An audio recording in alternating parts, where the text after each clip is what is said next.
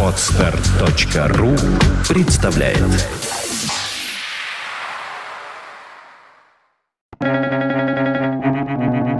Свободное радио Компьюлента. Если тебя хвалит враг, подумай, какую глупость ты совершил. Август Бебель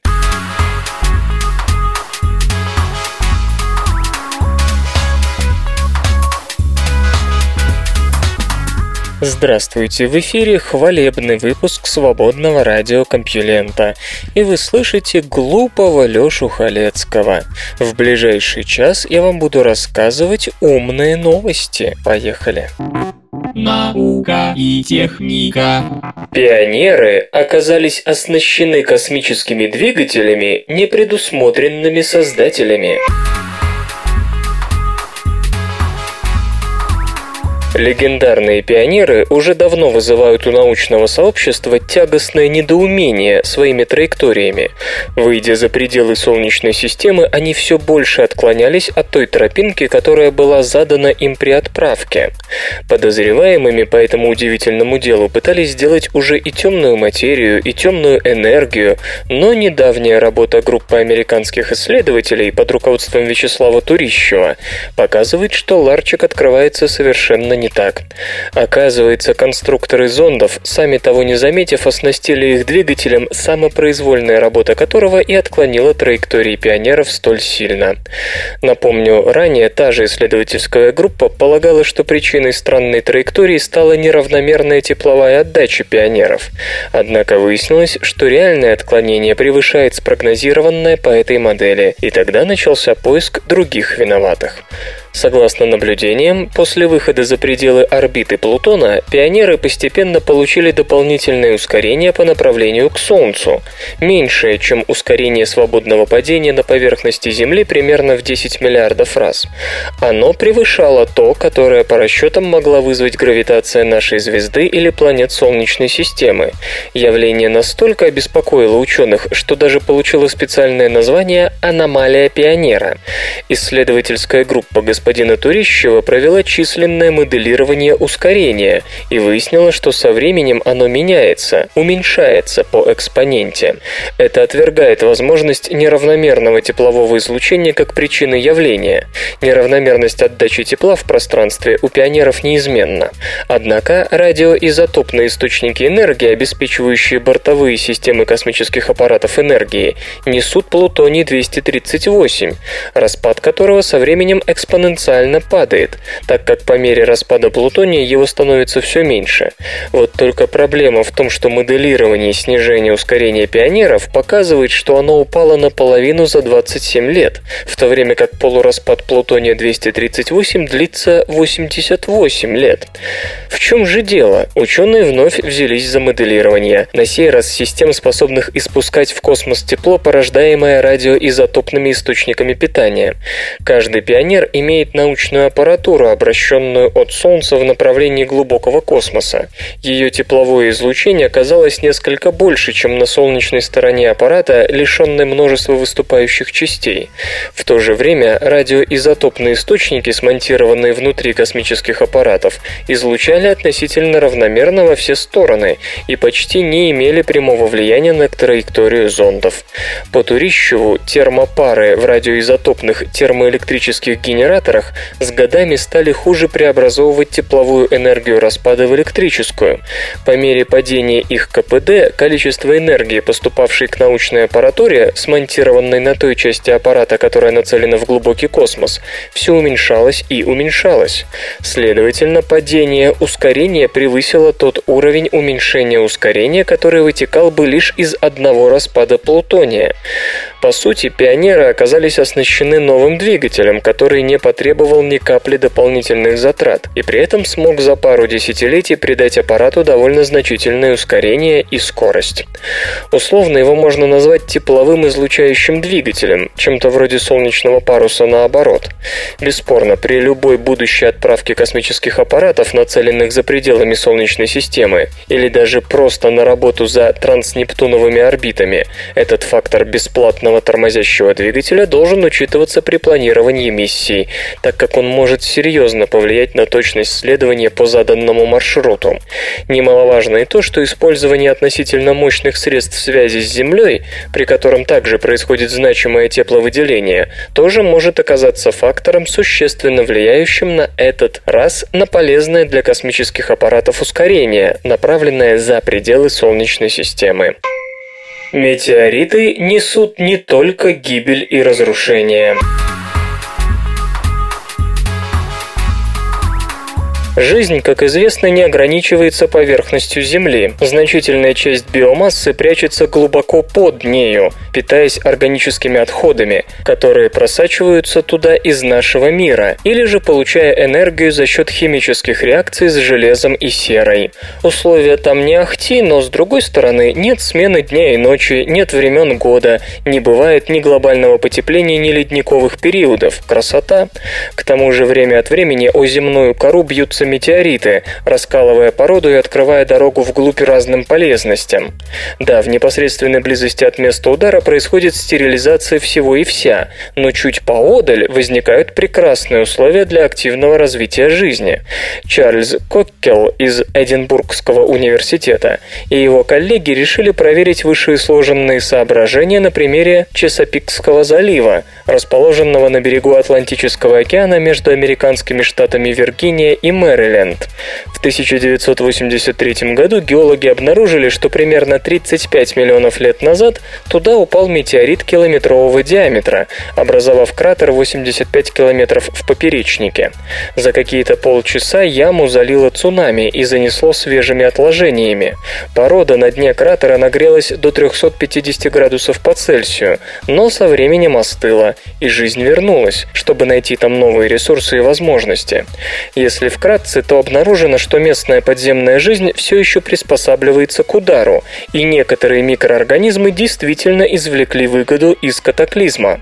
В 2005-2006 годах в Чесапикском заливе было получено 88 образцов породы с различных глубин, вплоть до километра 760 метров.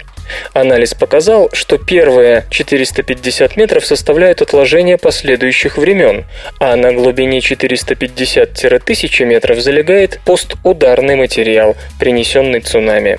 Только ниже одного километра удалось обнаружить породы, которые испытали на себе удар и нагрелись. Образцы растворили и поставили в холодильник, затем в раствор добавили пигмент, связывающийся с ДНК, и посчитали найденных микробов вручную. Опасность загрязнения не местной жизнью исключили следующим образом. В буровую жидкость добавили специальные маркеры. Если они появлялись в биологическом образце, значит что-то проникло извне. Ограничив себя только незагрязненными образцами, биологи обнаружили, что количество микробов на грамм с глубиной уменьшается, как это обычно и бывает. Но в районах, принявших удар метеорита, наблюдалось также неоднородное распределение микроорганизмов. При этом сослаться на недостаток питательных веществ было нельзя, ввиду обилия сульфатов и органического углерода. Скорее всего, жизнь просто еще не успела полностью заселить поврежденное место, и это понятно, ведь микробам надо просочиться сквозь практически непроницаемые отложения. Примерно на километровой глубине исследователи обнаружили необычайно большое количество микроорганизмов, около миллиона клеток на грамм. Кажется очевидным, что жизнь только выиграла от расширения пригодной для обитания области. В результате удара образовались трещины и щели, через которые в глубокую породу проникли вода и питательные вещества. Тем самым остается признать, что метеориты несут не только гибель и разрушение, они действительно могут стать важным фактором, способствующим развитию жизни. Возможно, поздняя тяжелая бомбардировка, обработавшая Землю около 4 миллиардов лет назад, внесла немалый вклад в эволюцию, и именно под кратерами следовало бы поискать жизнь на других планетах. Сильный эстетический опыт влияет на самосознание. Если художественное полотно производит сильное впечатление, то независимо от характера этого впечатления, в нашем мозгу активируются нервные цепи, отвечающие за осознание собственной личности и самоанализ. Известно, что эстетическое впечатление активирует определенные участки мозга, располагающиеся в частности в средней префронтальной коре и хвостатом ядре. Исследователи из Нью-Йоркского университета взялись детализировать эти данные, исследовав интенсивность реакции и специализацию разных отделов мозга в ответ на эстетические впечатления. Среди участвовавших в эксперименте были и те, кто редко сталкивался с произведениями искусства, и те, кто готовился стать профессиональным искусствоведом.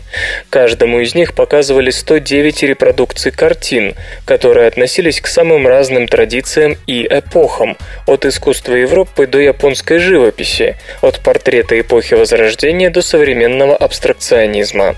Исследователи выбирали такие работы, которые бы не слишком были знакомы, чтобы чисто эстетические впечатления от полотен не загрязнялись реакцией на их известность.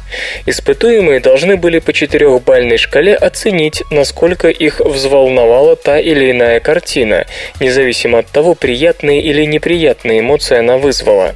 Оценивалась, скажем так, глубина эстетического потрясения. Ну и, естественно, за активностью мозга в это время наблюдали с помощью функциональной магнитно-резонансной томографии. После этого участникам снова показывали те же репродукции, но уже для того, чтобы им была дана конкретная эмоциональная оценка – радость, удовольствие, грусть, отвращение. Было ли полотно прекрасным, забавным, внушающим благоговение и так далее. Как и следовало ожидать, субъективная оценка и в первом, и во втором случае никаким закономерностям не подчинялась. То, что одному казалось скучным, другого волновало до глубины души. Там, где один испытывал благоговение, другому было всего лишь забавно. Сходство между подопытными начиналось на нейрофизиологическом уровне. На произведение искусства неизменно отзывалась височно-затылочная область коры, хотя ее активность все равно зависела от того, насколько сильно действующей была картина. При этом исследователи отмечают любопытный феномен. Когда оценка силы впечатлений была максимальной, активизировалась довольно специфическая нейронная сеть, объединяющая фронтальную кору и некоторые подкорковые зоны и отвечающая за самосознание. Как пишут авторы, сильные эстетические переживания, по-видимому, затрагивают ядро личности, те нервные центры, которые занимаются вопросами «кто я?», «почему я думаю так?», «как я думаю?» и так далее. Может быть, сильное переживание заставляет как-то по-новому соотнести себя с окружающим миром, встроить новый опыт в структуру личности. Эти результаты еще требуют интерпретации дополнительных исследований со стороны психологов и нейрофизиологов. И, разумеется, остается вопрос, что же в мозгу отвечает за субъективацию оценки, то есть где происходит сортировка одинаковых по силе впечатлений на хорошие и плохие, приятные и отвратительные. Культура. Выявлены предполагаемые законодатели музыкальной моды. Лондон, Нью-Йорк и Париж считаются законодателями моды. А есть ли подобные узлы или центры в мире популярной музыки? Конрад Ли и Патрик Каннингем из Click Research Cluster, Ирландия, попытались ответить на этот вопрос с помощью известного сервиса Last.fm. Эта служба интересна в том числе тем, что публикует списки самых популярных артистов по географическому принципу, поэтому можно поискать, какие города ведут за собой других. Дуэт изучил данные по 200 городам, начиная с 2003 года. Охвачено 60 миллиардов прослушиваний, как их называет Last.fm. Набор данных оказался статистически очень шумным. В некоторых городах так мало слушателей, что приходилось подбирать надежные фильтры для отсева нерелевантных показателей. В результате была построена сеть, описывающая влияние одного города на другой, и в ней выявились законодатели музыкальной моды. В Северной Америке это Монреаль, инди-музыка и Атланта, хип-хоп. В Европе Париж, Инди и Осло, вся музыка в целом. Любопытно, что города, имеющие схожие музыкальные пристрастия, не связаны в этой сети. Например, Портленд и Сан-Франциско, Краков и Варшава, Бирмингем и Манчестер. И это понятно, чему один город может научиться у другого, если там слушают то же самое. Лучше взглянуть куда-нибудь на сторону. А вот еще одна интересная картина. Легко представить, что большие города должны должны быть впереди всех остальных, ибо в крупных популяциях чаще возникает что-то новое. На самом деле Лондон, Лос-Анджелес и Нью-Йорк не так уж часто дают миру новую интересную музыку. Действительно, целый ряд недавних исследований показал, что эффективность, производительность, инновационность и прочие характеристики мегаполисов растут линейно в соответствии с увеличением населения, тогда как следовало бы ожидать перехода количества в качество. Может и с музыкой то же самое. Теперь исследователи собираются испытать прогностическую силу своих выкладок. Если не получится, значит специалисты увидели закономерность там, где ее нет. Софт и безопасность. Windows 8 выйдет в четырех версиях. Корпорация Microsoft решила сократить количество различных редакций своего флагманского продукта – операционной системы Windows для персональных компьютеров. Напомню, что Windows 7 предлагается в шести версиях – Starter, Home Basic, Home Premium, Professional, Enterprise и Ultimate. По мнению многих экспертов, это затрудняет выбор для конечных пользователей. Находящаяся в разработке платформа Windows нового поколения выйдет в четырех редакциях – пользователям с традиционными десктопами и ноутбуками, оснащенными процессорами с архитектурой x86, предложат стандартную Windows 8. На бизнес-потребителей ориентирована редакция Windows 8 Pro, которая получит расширенные инструменты управления персональным компьютером, средства виртуализации и шифрования информации. На крупных корпоративных заказчиков, приобретающих большое количество лицензий, нацелена версия Windows 8 Enterprise с улучшенной безопасностью и дополнительной дополнительными сценариями виртуализации. Четвертая редакция операционной системы Windows RT предназначена для планшетов и компьютеров с ARM-процессорами. В состав этой платформы войдут специальные версии Word, Excel, PowerPoint и OneNote, оптимизированные под сенсорные дисплеи.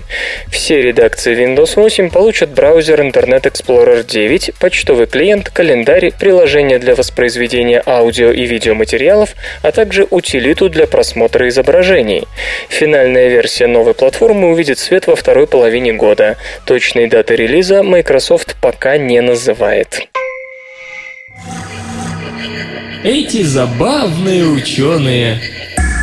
Когда 19-летний Леонард Эйлер представил Парижской академии наук в 1725 году решение проблемы выбора наилучшего места на корабле для установки мачты и выиграл конкурс, то он к этому моменту ни разу не видел ни моря, ни морских судов.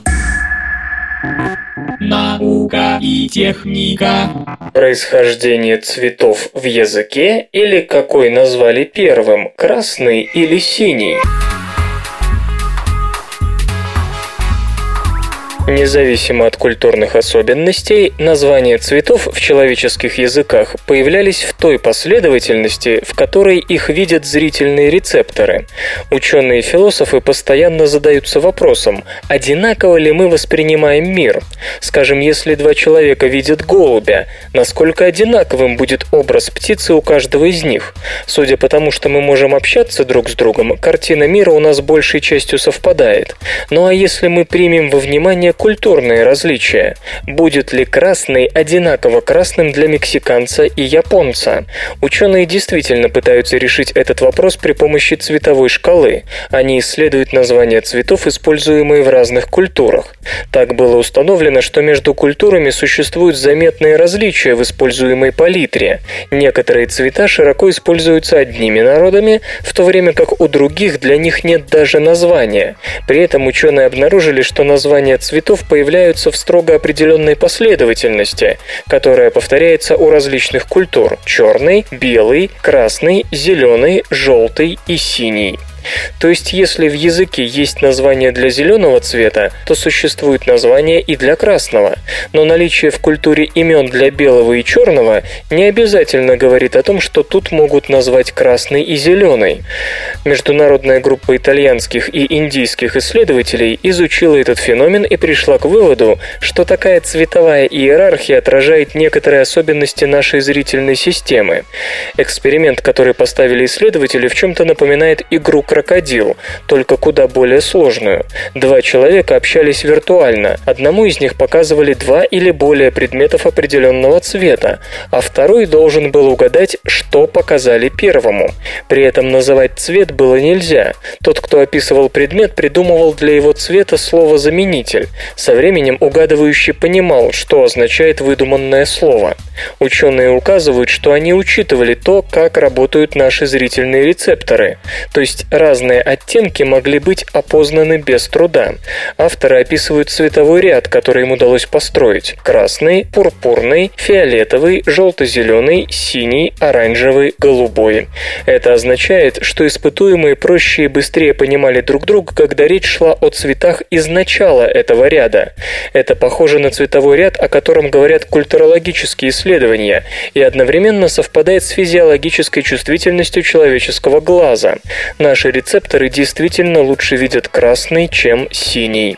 В процессе формирования языка человек в первую очередь давал название тому, что его больше всего беспокоит, или что он лучше всего знает или чувствует. Так, красный цвет стал в этом ряду первым.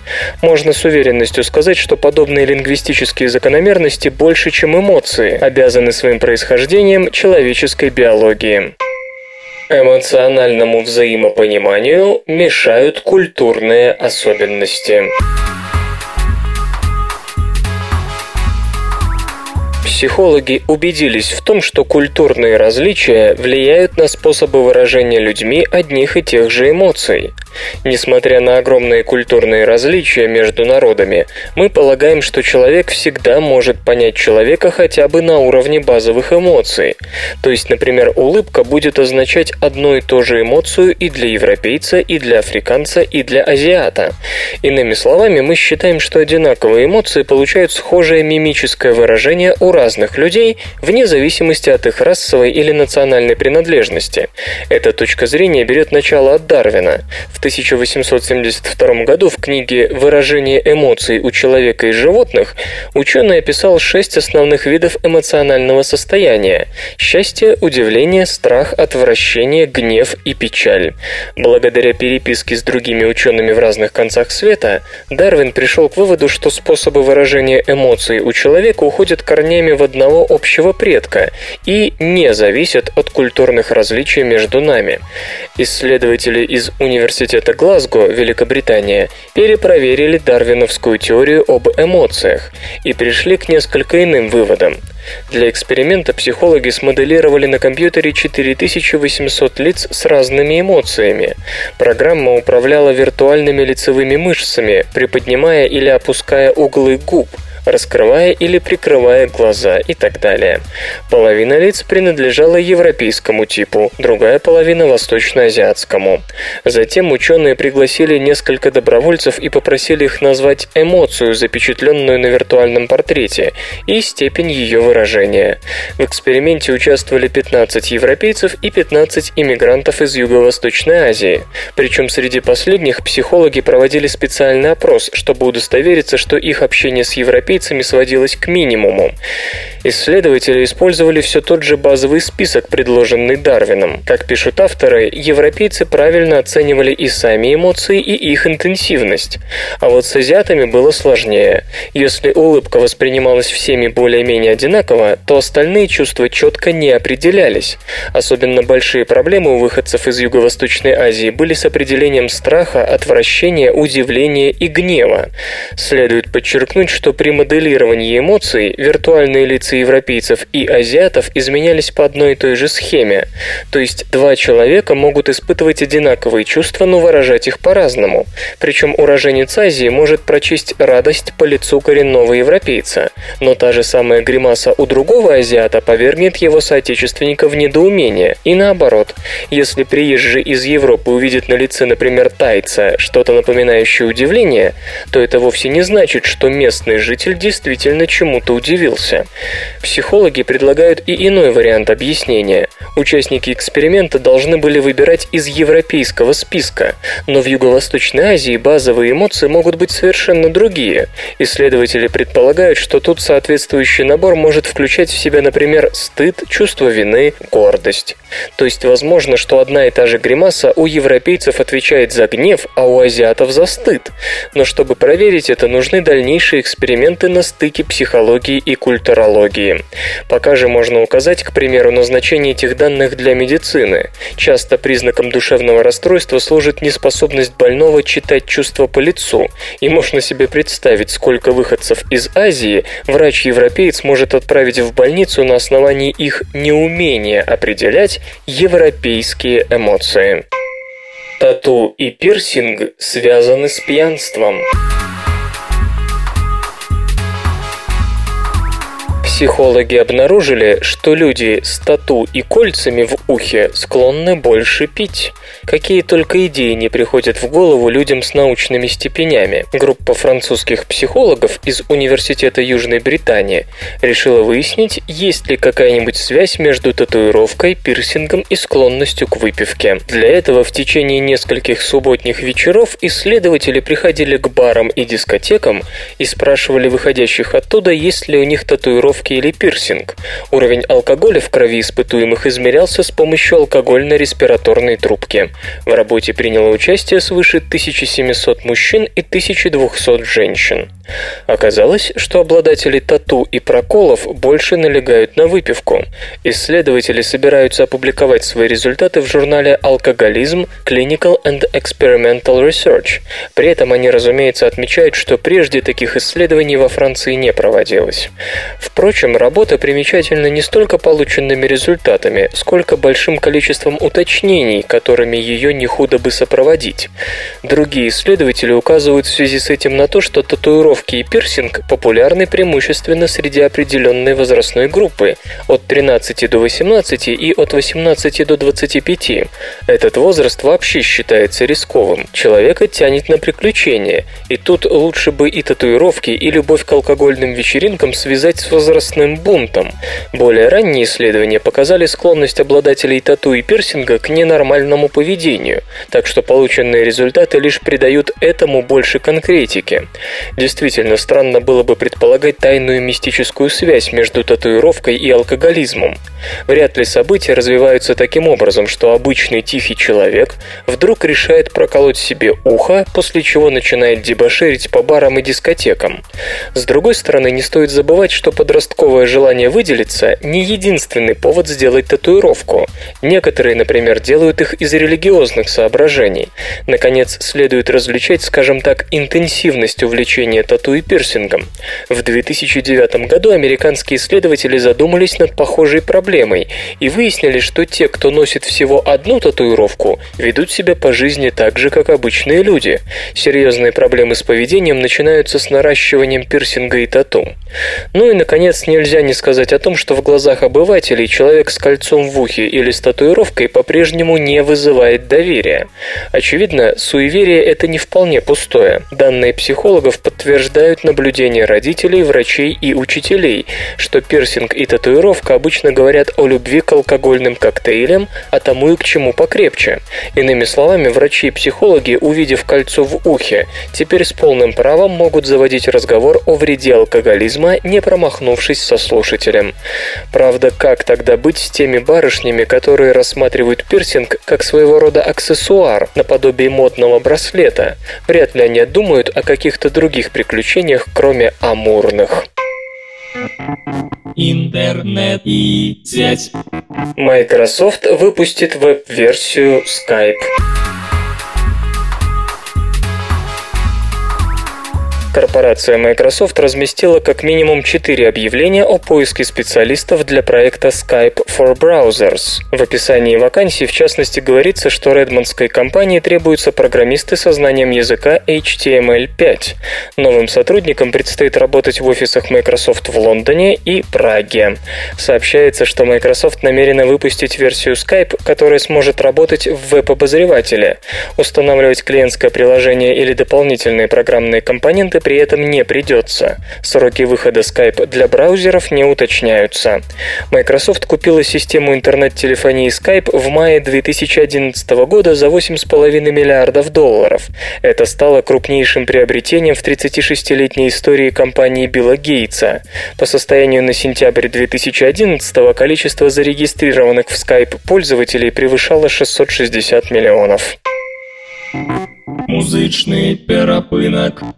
Сегодня в эфире свободного радиокомпьюлента группа «Техника без опасности». А получать эстетическое удовольствие мы будем от песни «Лучшая страна».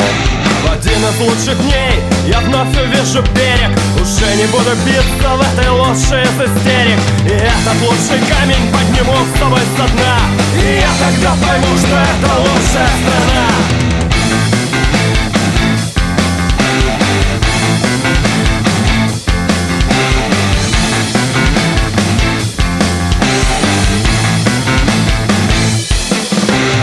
Обычно я не трезв, играя с этим миром. Обычно мне достаточно обычного кефира. Обычно от кефира не бывает подуна И я еще не понял, это лучшая страна.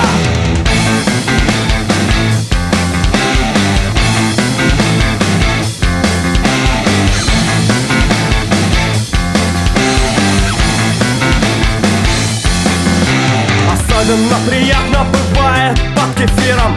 особенно пустой и опостылевшей квартире.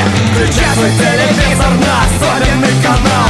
Там кто-то говорит, да, это лучшая страна Да, это лучшая страна, да, это лучшая страна Да, это лучшая, лучшая, лучшая страна Да, это лучшая страна, да, это лучшая страна Да, это лучшая, лучшая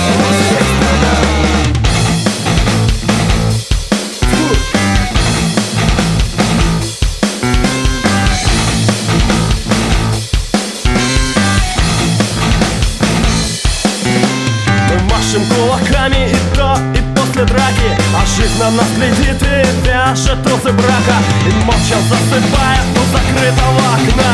Мы ловим себя что это лучшая страна. Но в один из лучших дней я вновь вижу берег Уже не буду биться в этой лошади из истерик И этот лучший камень подниму с собой со дна.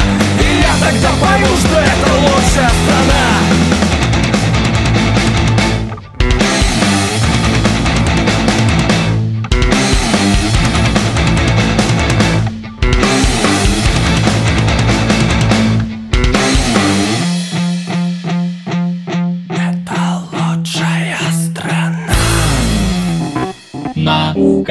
Наука и техника. Земля подчиняется закону Бенфорда. Любой, кто испытывает наслаждение, извлекая порядок из хаоса, будет рад узнать, что наша планета подчиняется закону Бенфорда. Многих пугает сложность мира, тем слаще узнавать, что среди кажущегося нагромождения случайностей есть свои закономерности, порой совершенно необъяснимые, и это пугает еще больше. В 1881 году американский астроном Саймон Ньюкомб обратил внимание на то, что в сборнике логарифмических таблиц, страницы номера которых начинались с единицы, потрепаны больше других.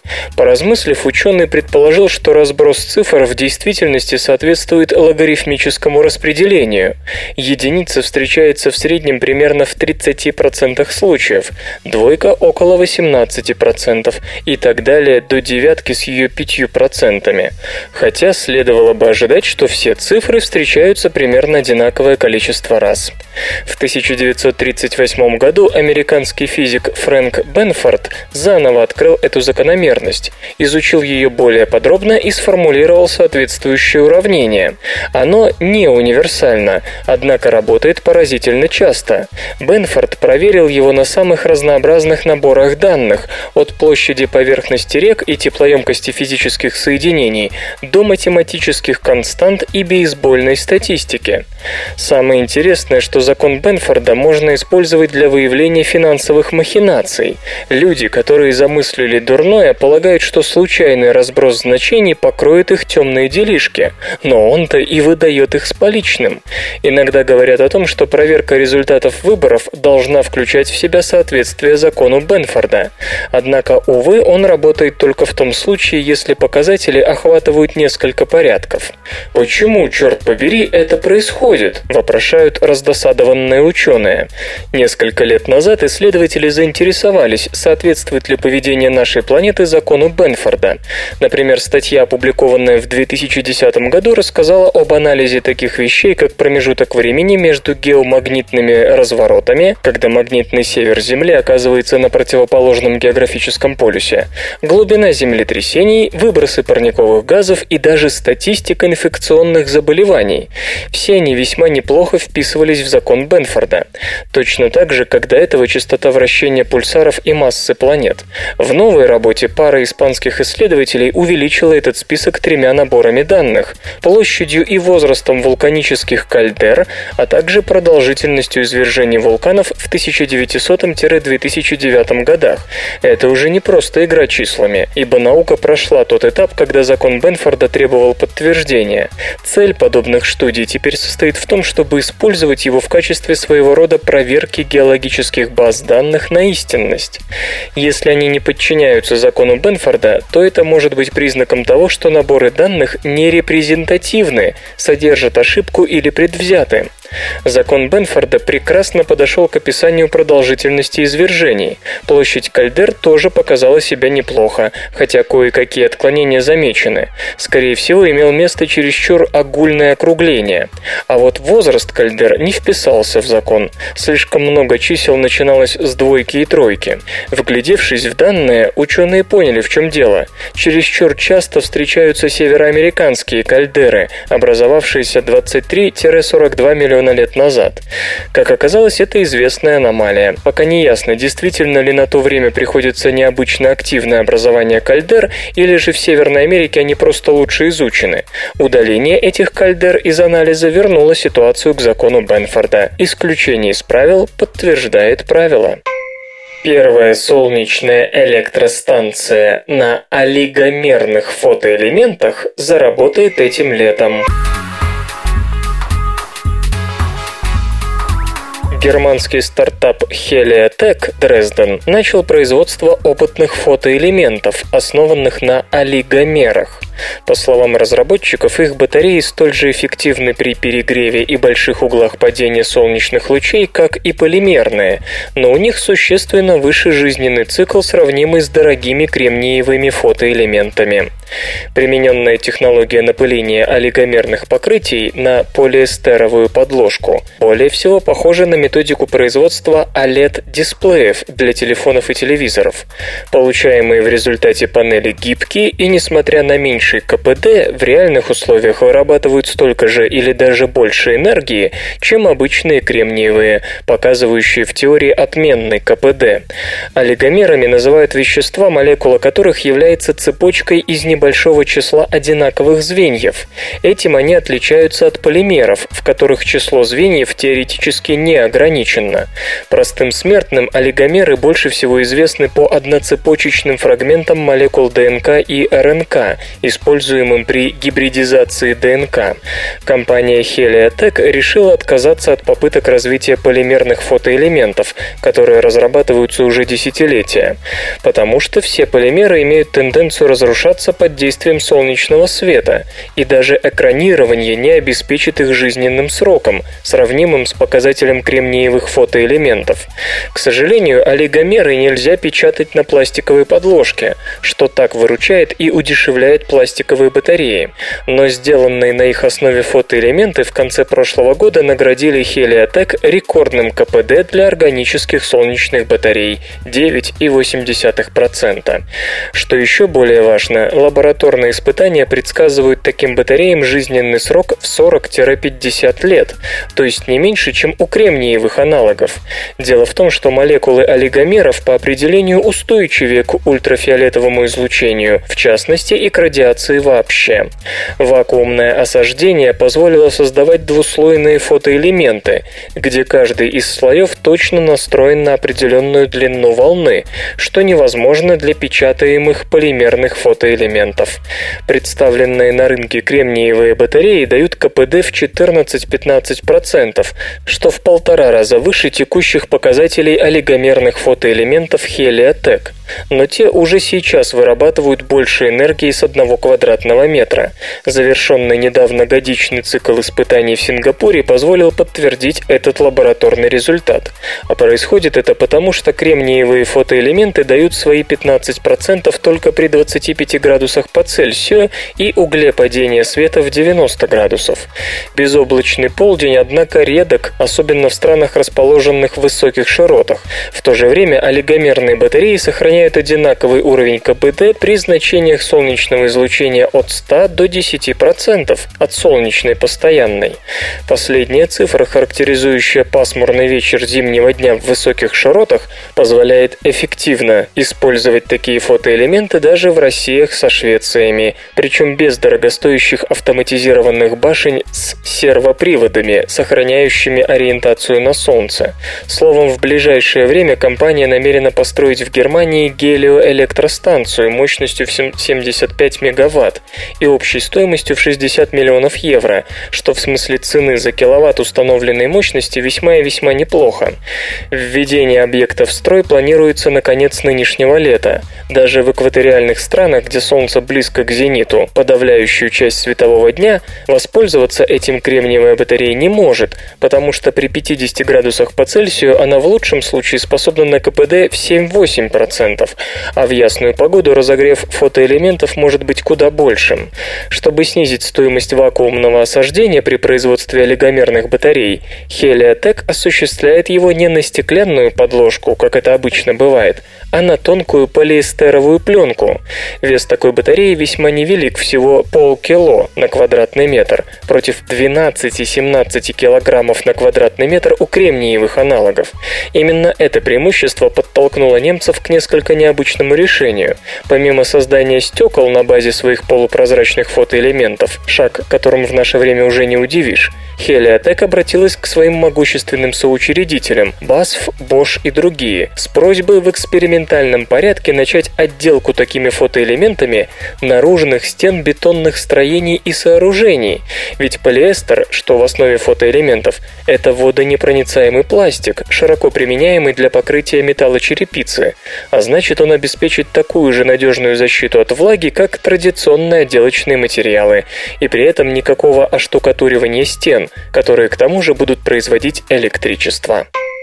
Открыт новый класс мутаций в различных типах рака груди. Онкологи из клиники Майо, США, открыли новый класс молекулярных мутаций во многих формах рака молочной железы. Ученые полагают, что их находка прольет новый свет на процессы развития и роста различных типов опухолей груди. Обнаруженные мутировавшие формы РНК могут также помочь разделению существующих опухолей на более узкие подклассы, что позволит развивать специализированные стратегии их лечения. Работа является первым систематическим систематическим исследованием слияния генов и транскриптов слияния, ассоциированных с различными типами рака груди. Сегодня онкология официально различает лишь три типа рака груди – эстроген-рецептор положительный, рецептор 2 человеческого эпидермического фактора роста положительный и трижды негативный рак груди, который, как теперь известно, представляет собой целое семейство онкозаболеваний с похожей клинической симптоматикой. Понятно, что рак груди гораздо гораздо сложнее, чем эти три подтипа, и последнее открытие в области трижды негативной формы яркое тому свидетельство. И одна из самых важных и сложных задач в лечении этого заболевания заключается в идентификации генных маркеров, которые можно было бы использовать для предсказания того, как опухоль ответит на ту или иную терапию.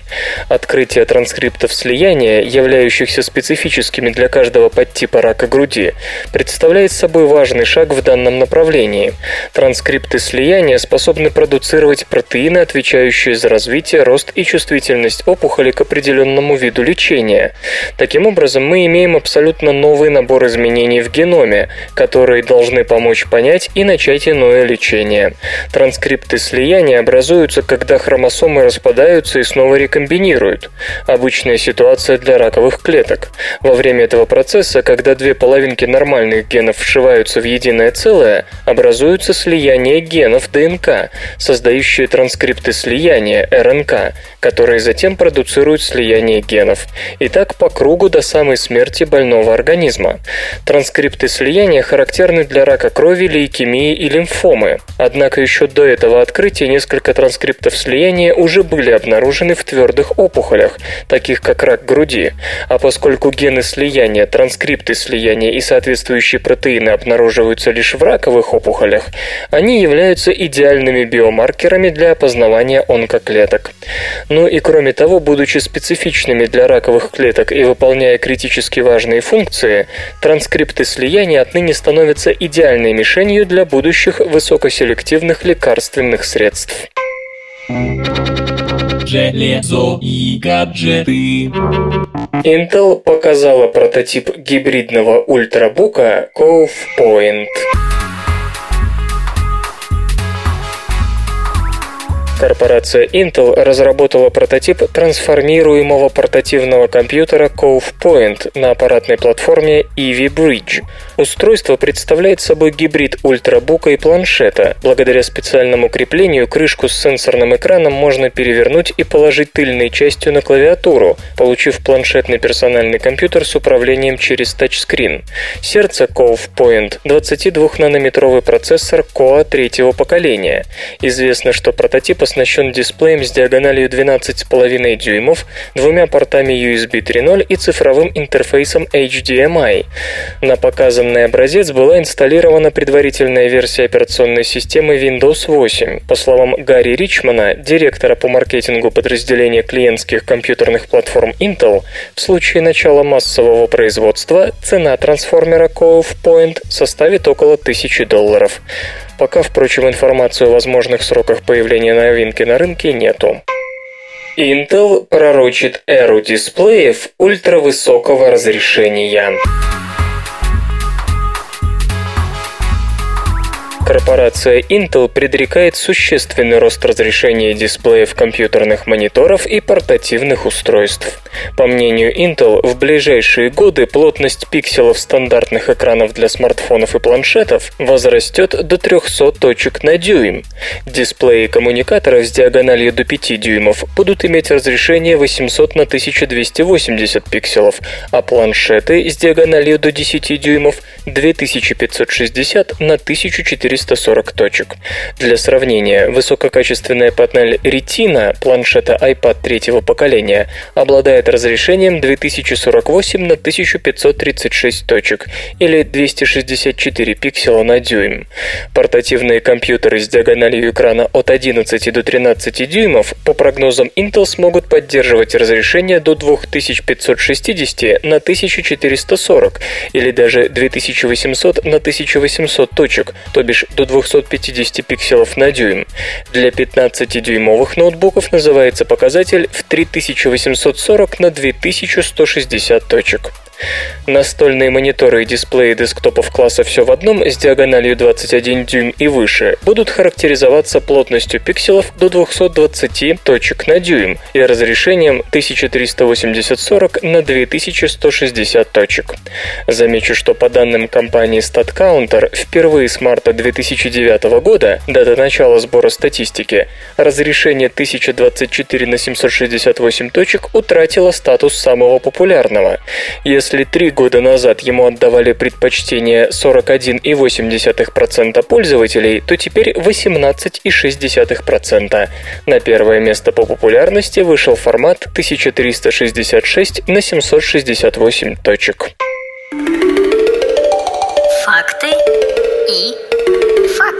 Знаете ли вы, что утверждение о том, что мы воспринимаем цвет, разложенный на красную, зеленую и синюю составляющие, неверно? На самом деле мозг получает информацию о разности яркости между белым и черным, между зеленым и красным, а также между синим и желтым цветами. Это объясняет тот феномен, что люди одинаково воспринимают цвет предметов при разных источниках освещения. Наука и техника. Создано новое защитное покрытие для электронных микросхем.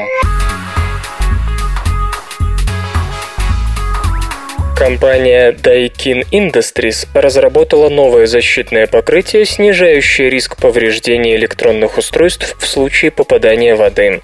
Состав выполнен на основе растворенного во фторированной жидкости фторполимера. Для нанесения покрытия достаточно окунуть в него микросхему и другие компоненты гаджета. Состав высыхает примерно за минуту при комнатной температуре, создавая на поверхности пленку толщиной от 0,1 до 1 микрона. Покрытие не горит, его использование не наносит вреда окружающей среде.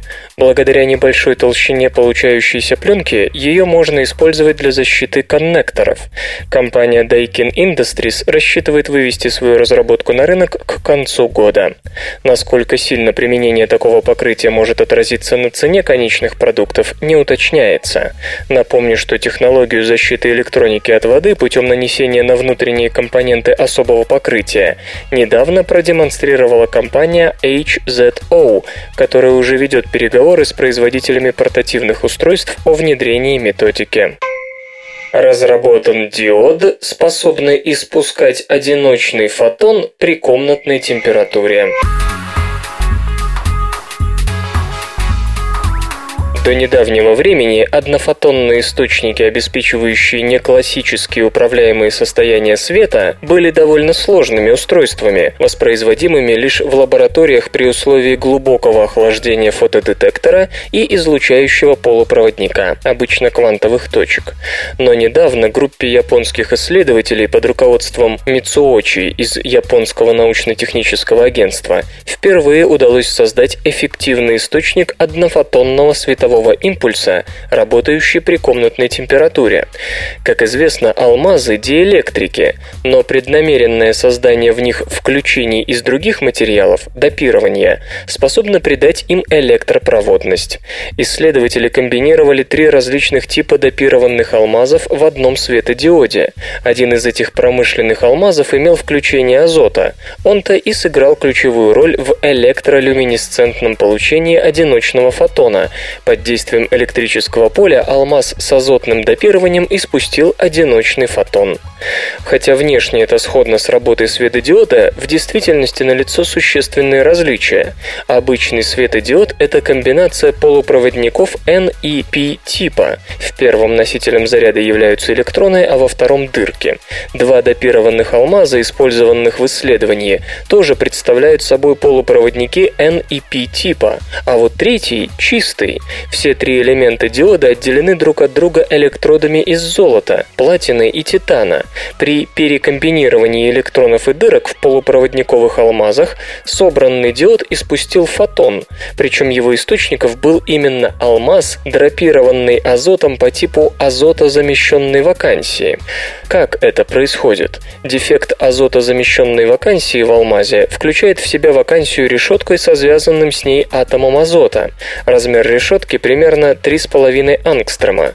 Атом азота имеет 5 валентных электронов, 3 из них ковалентно связаны с близлежащими атомами углерода, а два с вакансией. Дополнительный электрон атома азота захватывает со стороны, видимо, от другого атома азота.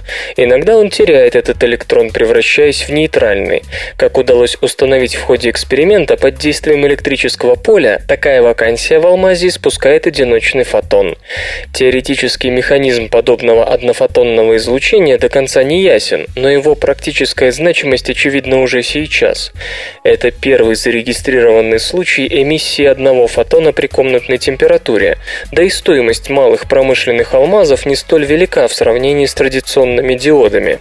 Чтобы повысить эффективность своих эмиттеров, исследователи намерены создать на их базе нанонити, которые позволят интенсифицировать поток зарядов и тем самым приблизят алмазные диоды к производительности квантовых точек. Если это удастся, впервые реально можно будет говорить о квантовой электронике, работающей при комнатной температуре. Раскрыт 70-летний секрет биосинтеза трополонов в плесени.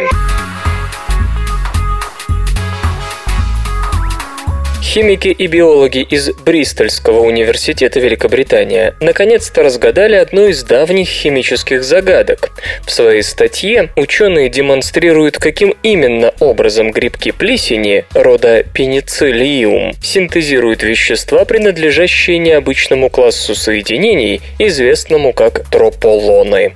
В 1942 году не поддающееся идентификации ароматическое соединение степитатовая кислота впервые была выделена из грибков плесени.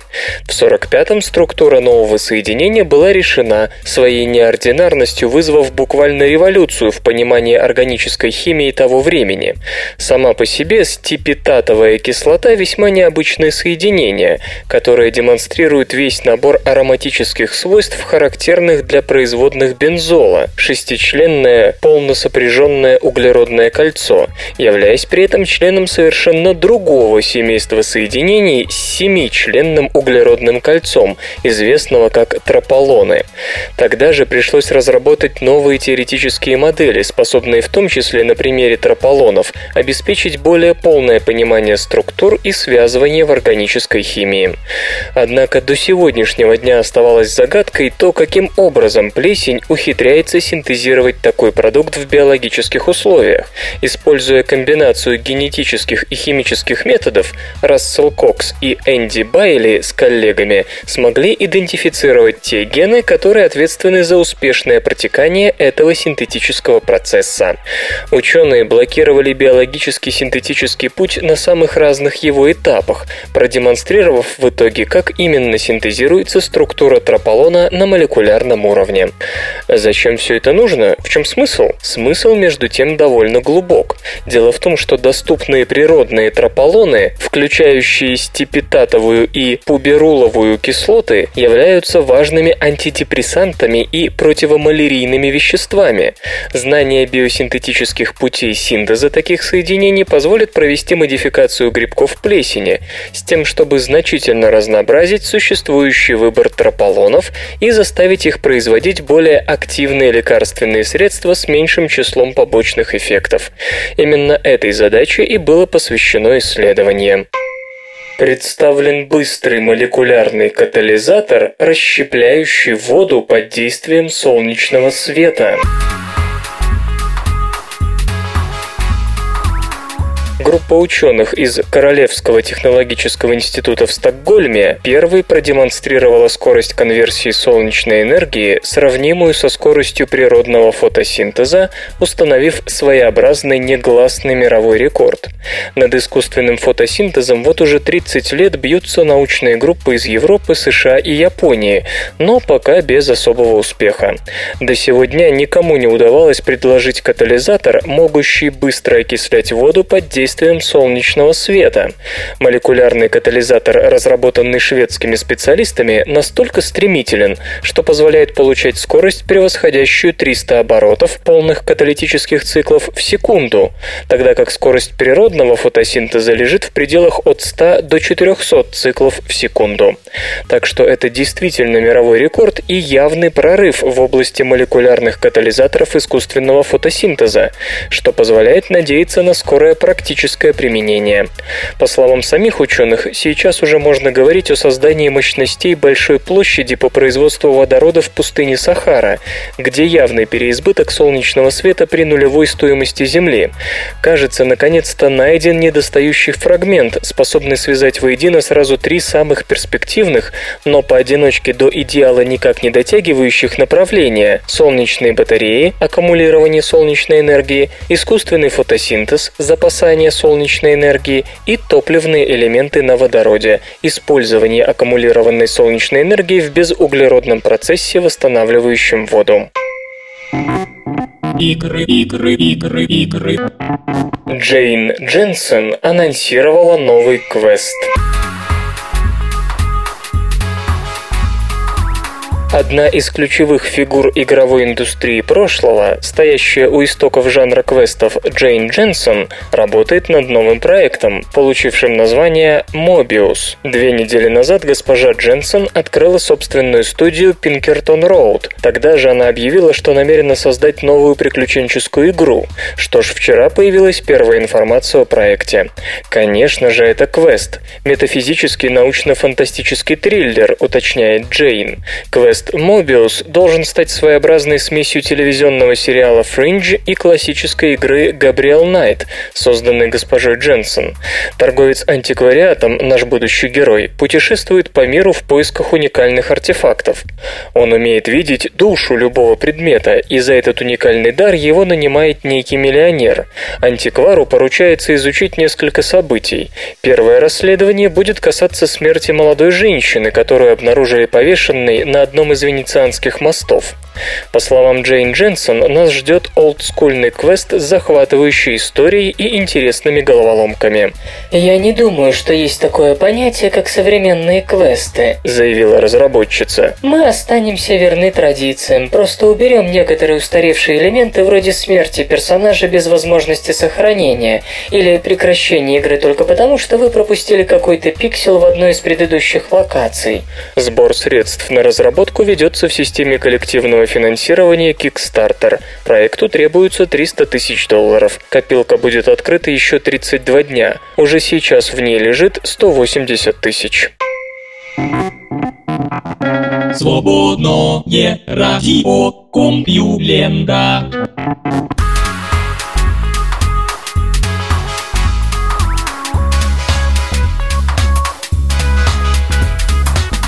Хвалебный выпуск СРК подошел к концу. Загляните на сайт compulenta.ru, там новостей еще больше. Ну а меня, Лешу Халецкого, вы обязательно услышите завтра. Обещаю и держите себя в руках. Свободное радио Компьюлента. Скачать другие выпуски подкаста вы можете на podster.ru